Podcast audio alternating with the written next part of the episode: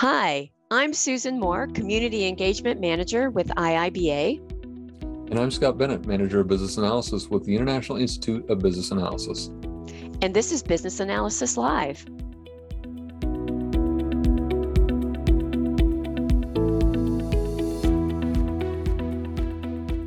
We have a topic today that I think will be useful for a lot of people. This is what is requirements traceability? Something that Susan and I were talking about and thought, hey, let's share it with the community. And today we're going to ask you to ask your questions in the chat, and we're going to get them today live. So, Susan, what are your thoughts on this topic? So, requirements traceability might be one of my most favorite geek out kind of business analysis topics. And I know you and I talked a little bit about our introduction to the importance of requirements traceability.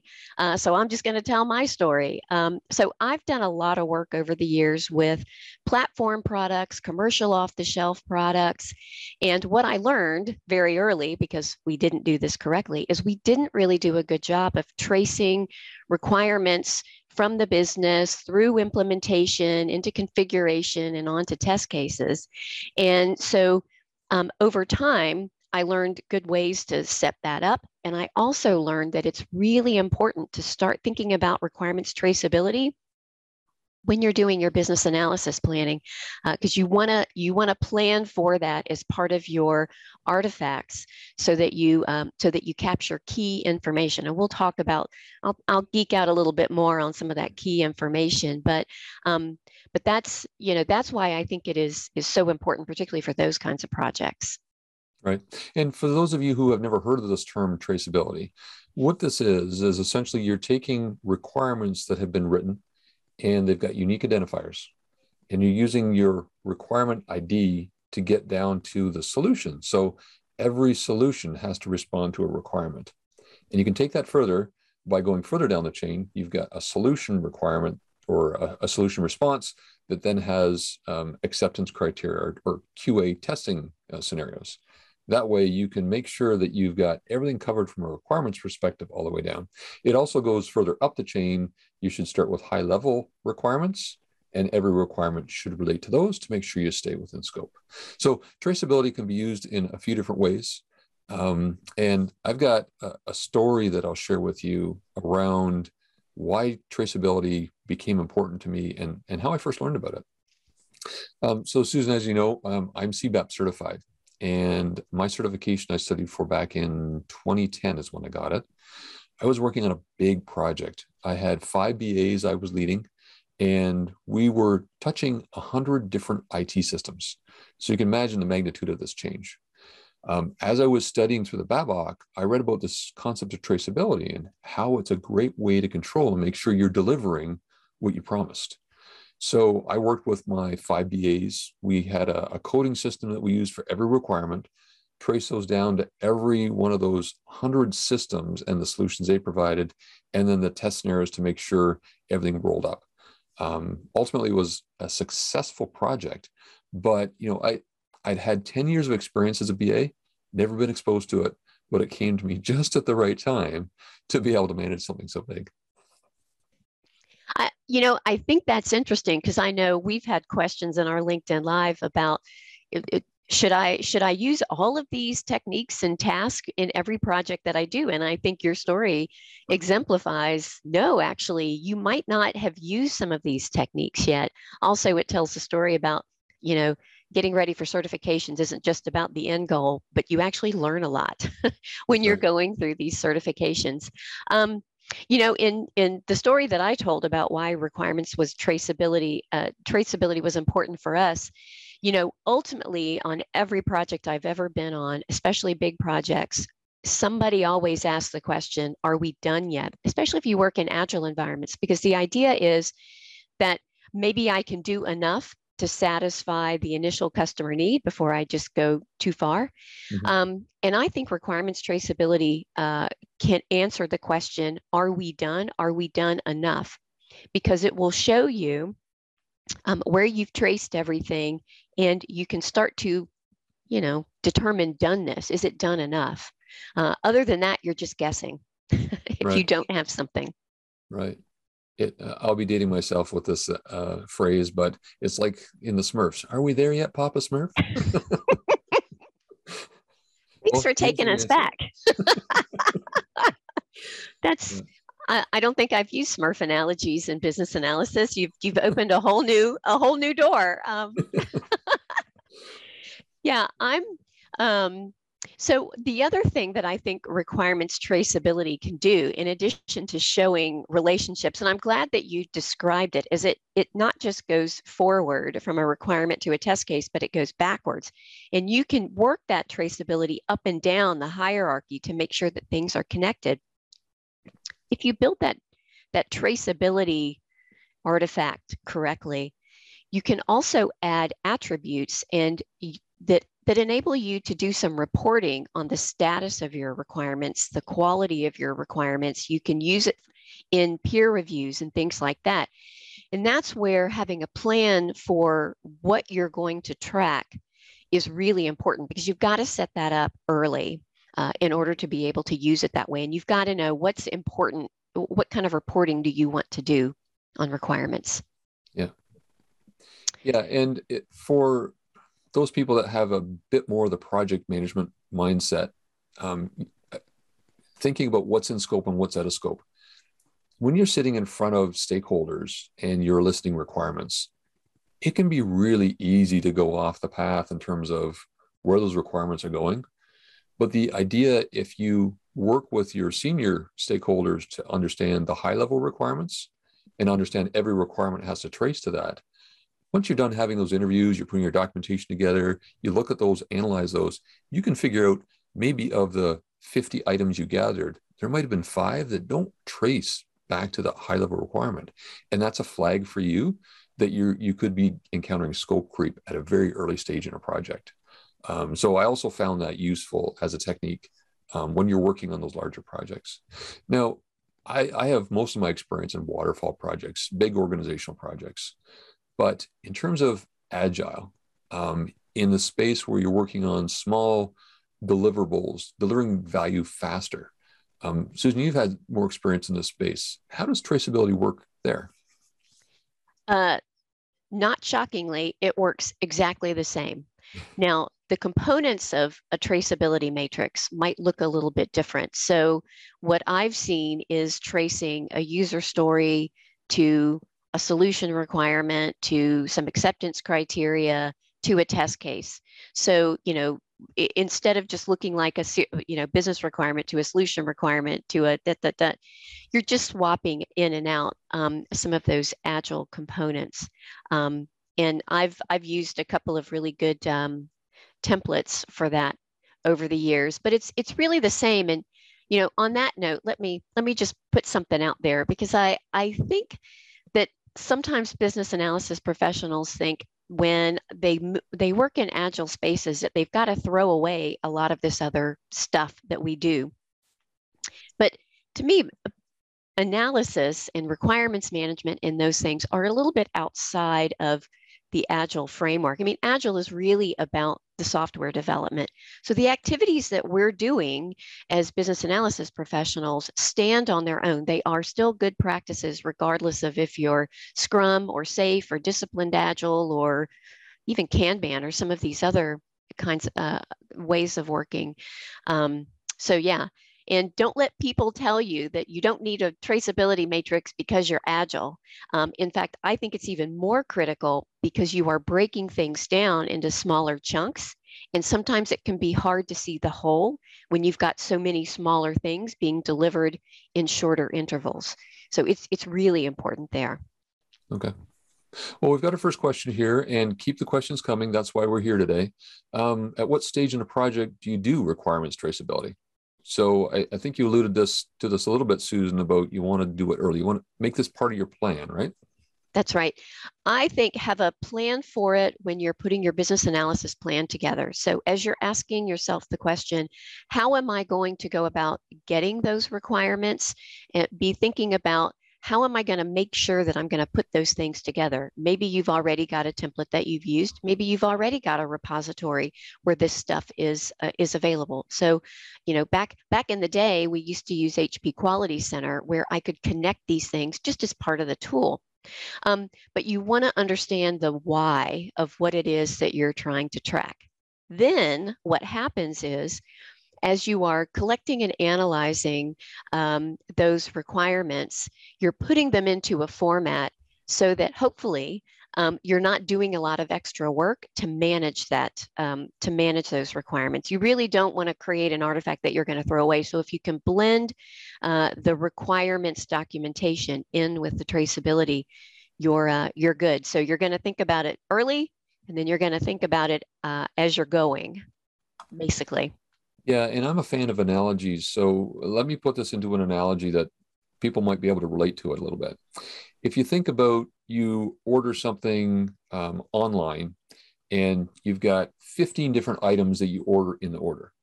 So that order, let's call it your requirements. Well, that box arrives at your home, a great big box. You open the box and you unpack. And did everything get delivered? So you're going to look through these are the 15 things I ordered, my requirements. These are all the things that got delivered. Oh, I'm missing one thing. I only got 14 items. So the traceability is, is an analogy like that, that you can go from your order to what was delivered and make sure you've delivered absolutely everything. Yeah, that's a that's a good point. Um, and then you know, there's parts of that traceability matrix that may not necessarily be yours to update. So we talked about tracing to test cases or tracing to acceptance criteria. You do want to be part of flowing those things together, but I think um, if you collaborate with the rest of the team, you can have people contribute contributing those relationships to that and then making sure that their information is updated. You want to get those test case statuses in there so that you can see all the way up the line. Okay, my requirements were traced. They all had owners. They, you know, they they I delivered them. Okay, did we did we have a test case that tested them? Did we complete the test case? Check. I have delivered that thing from soup to nuts, as they say. Yeah. Um, so that's a that's a really great question because it's a uh, once you start it, you got to commit to going all the way through. So let's see. Oh, we've got another question. Does a traceability matrix have standard fields to follow? Isn't it customizable? That's that's a great question and um, something that that I tend to think a lot about. Hey, by the way, you know what, Scott, when we were talking about this before we got on, we said, you know, sometimes there are people with a particular detail orientation that might be the best person to help you with this requirement management stuff because it really does take attention to detail. yeah, absolutely. Yeah. yeah. Um, and, and if you're one of those people that lose attention when you're dealing with uh, those fine details, um, there's probably someone on your team that's really good at it. So a mix of personality types is definitely a benefit in a team. Um, so yeah, definitely yeah. harness the people that enjoy working in that level of detail because they're the ones that are going to do the best at, at managing that. That yes, it, it's a great point. You're going to make somebody really happy that you've asked them to dig into detail like that. But let's answer this question here. So are there standard fields? Um, you know, there's some basics, right? So I want to make sure that I've got the, the requirement. I think every requirement having a unique ID is, a, is an important part of that. Um, but where you go from there, and I'm sure there's a couple of other fields. Now, again, I tend to think of those traceability matrices as a series of um, attributes. So I think about things like what's the status of that requirement, um, who's the owner of that requirement, and there's probably a couple of other things. And sometimes what, what I have done is I'm working on my business analysis plan. I may, I may start from a, a small template and then build it out based on how we want to track and maintain those requirements. But there probably are uh, just a few key ones. And then isn't it customizable? Absolutely, it is totally customizable.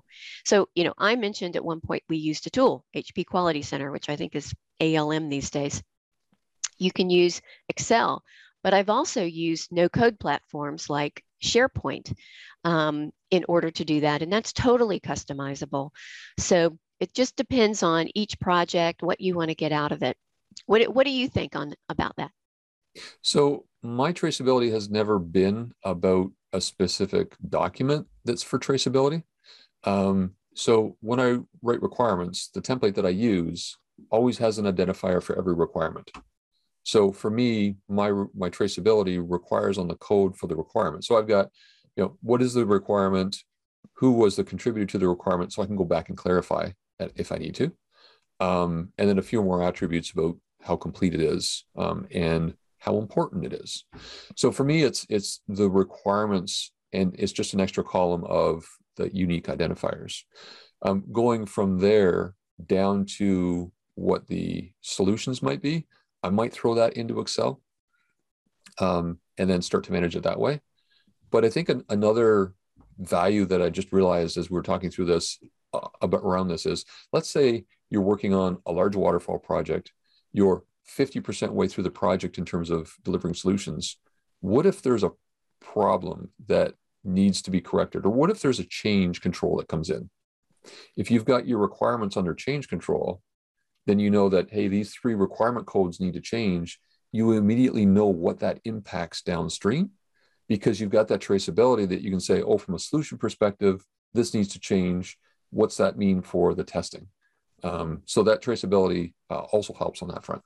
It does. And that's, you know, that I think is another important part, maybe one of those unspoken benefits of traceability is that once you've got that together and you're keeping it updated, it does kind of take on a life of its own. And let me tell you, you will have very happy project managers and IT managers um, because once they know that there is a source for where they can go to see how will this change impact you know our solution our business requirements and they know that they can go to that place again yeah. you're the hero you're going to be the hero ba because you put this into place so so there you go. Gosh we're getting some more questions. Here we go. What is the idea what is the ideal way of updating requirements traceability uh, when, cha- when a change in requirements is identified at a later stage. And I think we just touched on that. Um, so it can be one, the source of identifying where and what is changing.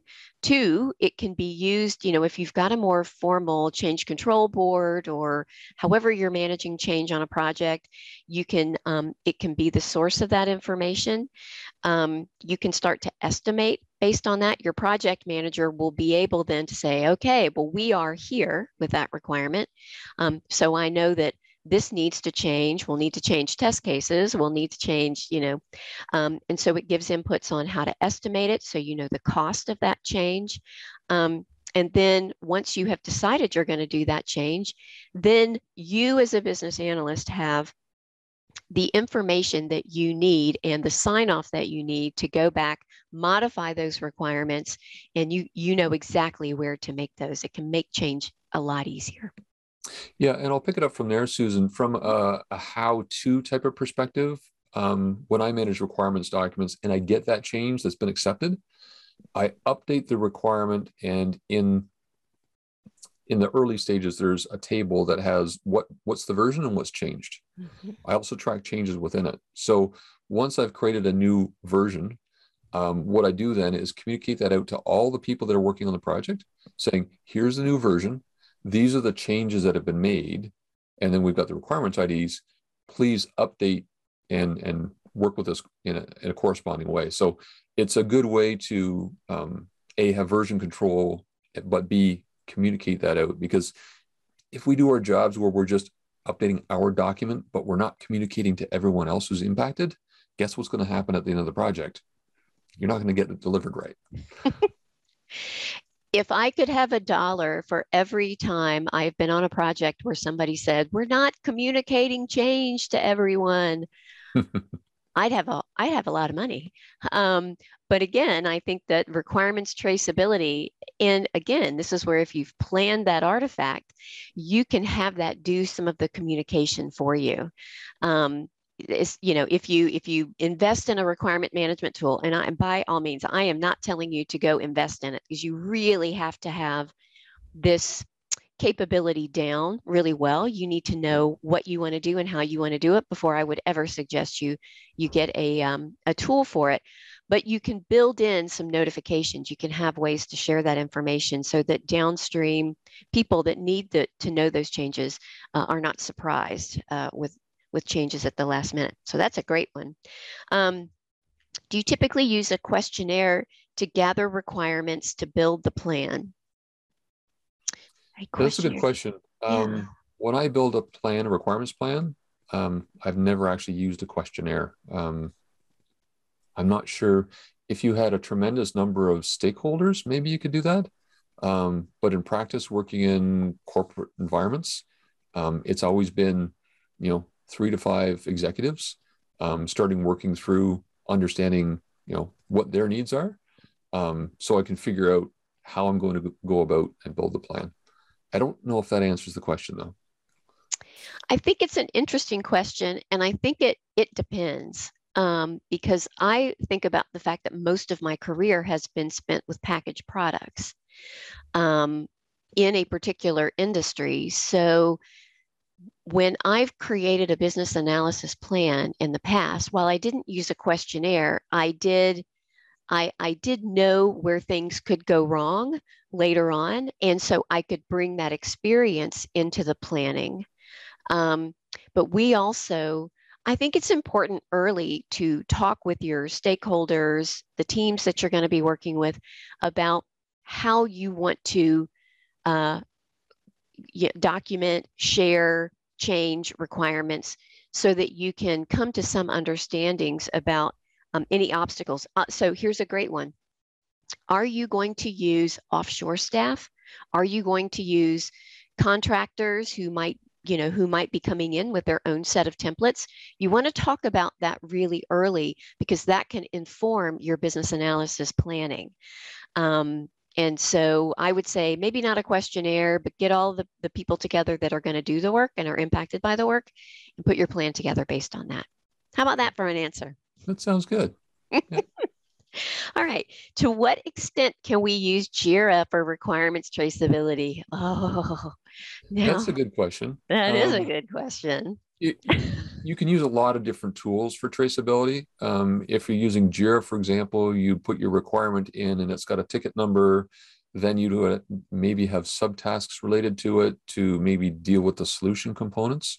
Um, it is a tool um, that you can use uh, I've used Excel, I've used Word. Um, I've worked at an organization that had a requirements management tool, which was very challenging to trace things.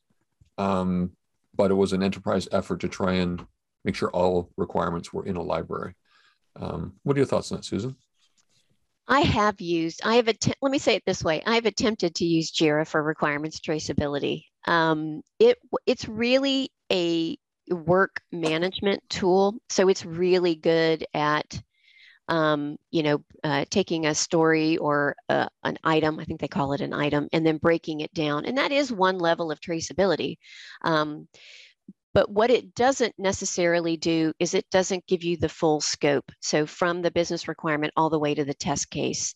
Um, I think there are probably some add-ons that you can you can use, but what I think what we ended up doing was building a very light traceability matrix in Confluence actually, which is another Atlassian tool. And we could um, we could pull in Jira stories, and I could connect to things. So I could create some relationships in another tool so that I could go back and forth. It was not awesome honestly it wasn't awesome and we ended up really moving to a no code platform uh, in order to trace it better. But but you can do it. Again it just work with your team and see what the team wants to do. I see a um, question here for you susan. In an agile world how do you see the traceability matrix? Um i i see it as um uh, let me see when I've used it in the past. So let me just go, uh, let me go tactical first. So when I've used it in the past, I've used um, an Excel version, pulling in the stories and then just linking in to other, you know, whether it's my requirement specs, the test cases or any of that. Again, I, be, and so now I'll go a little more strategic. I can't tell you the number of times on agile projects I've been on where I've been asked, are we done with this sprint? Are we done with this feature? Are we done with this whatever? And while I could probably take a couple of hours and go look at all of these things and see if they were all done and, and you know tied together, it was far more useful to just spend a little bit of time as I went along to try to put these things together so that if I was missing any connections or I was missing any updates, that became the thing that I could go ask questions about. And it always led to really great conversations. So I say do it. Um, again, don't let them tell you there's no documentation. There's totally documentation.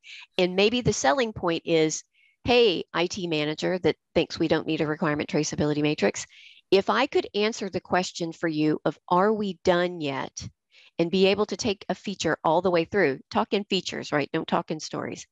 Um, would that be valuable to you? Because if the answer is yes, then I've got to be able to tie all these things together and they may be in different systems. You won't be able to get that just from JIRA or just from your test case tool. Somebody needs to put that together. I think I can make that a part of what we do and I think it'll be valuable. So there you go. That's my answer. Yeah, and let me just build upon that. Are we done yet? So done is delivering value, mm-hmm. but sometimes in our roles, um, there's something called change management. Mm-hmm. And a mm-hmm. change management skill set is something that is unique for business analysis and is what's on our topic for the next conversation we have in two weeks. Um, so join us for that topic and uh, and we'll chat about that. We've got a few more other things in the works, right? We do. Um, tomorrow. So you remember a couple of weeks ago we had um, we had isabel on. She is our certifications program manager and she was talking about online proctoring. We get a lot of questions about it because all of our certifications are proctored online. It was so popular we're going to do a full hour webinar with a couple of guests uh, to talk about online proctoring so that's tomorrow i think it's at noon uh, my guess is somebody will drop a link in so you can join us because it's it's open to the public, um, and that'll be a good one. Let's see what else. Yeah, we'll also drop a link to the recording of the previous right. LinkedIn live session that we've done. Yeah, yeah, and that's um, I know you and I have talked about our online proctoring story, so this will be a good one um, uh, to come yeah. and ask a bunch of questions. Let's see. We do have one more question, maybe maybe we'll wrap up on this one. Can you use the requirements traceability matrix to manage scope? Totally. Um, that's my answer. you can totally do that. Um, and we were talking about this at the beginning of this as a, a, friend of the project manager. I mean, this is a tool that benefits your project manager as well. In fact, um, I probably haven't talked about it here, but really, I've I've probably spent more of my career working in project management offices, working with project managers on the business side. So that's why I sound a little bit more project managey about some of these things. Um, but I do think that can help to manage scope um, because you know you can make sure that as as requirements are being added, are you connecting them to the original reason why you were creating this thing. And if you're finding that you've got requirements that are not connecting to scope items, you potentially have some scope creep. Well, I just learned something new. I can now describe Susan as, oh, she's so project managing. you know, I was gonna, I was gonna give this analogy. You know how when you're watching those viral videos and like, you know, cats that were raised by chickens, that's kind of me as a business analyst. I was a cat raised by the project managers, you know, like that. So that's why that's why I sound a little I get a little in the weeds with project management stuff. Um, let's see. Hey, we do have one more and we have two minutes. How do you establish a scope baseline using uh, customizable software? Oh my goodness. I almost think that we should do a commercial off the shelf thing. So I you can just watch me for 30 minutes geek out about this stuff. Yeah, we should. Um, but um, so one of the things that I think, again, this is my experience, IT managers sometimes forget when we're doing uh, commercial off the shelf products. I am not building anything. I don't have to worry about the, the tool, you know, if it's an insurance tool, right? If it's a policy processing system, I don't have to worry about building that. What I've got to do is I've got to understand what insurance product am I trying to build in there? And that has a, a set of components to it. So an insurance product would have would have documents like forms, it would have data, um, it would have rules. And so I've got to work with my business stakeholders to understand what are the components that would make up a basic product, insurance product, so that I can put it into this system. And so once you start to build that and put that in your requirements matrix, you then start to identify these are the core set of features um, that I'm offering. And then at some point, I've then got to um, I've then got to baseline that.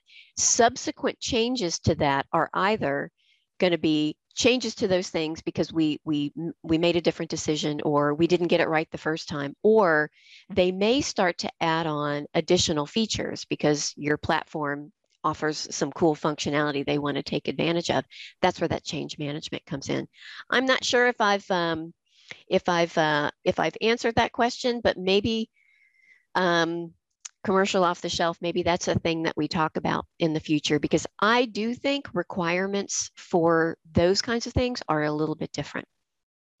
Okay. Yep, let's yeah. put that on our list. So next two weeks is change management, and we'll talk about some techniques there. Uh, again, take lots of questions.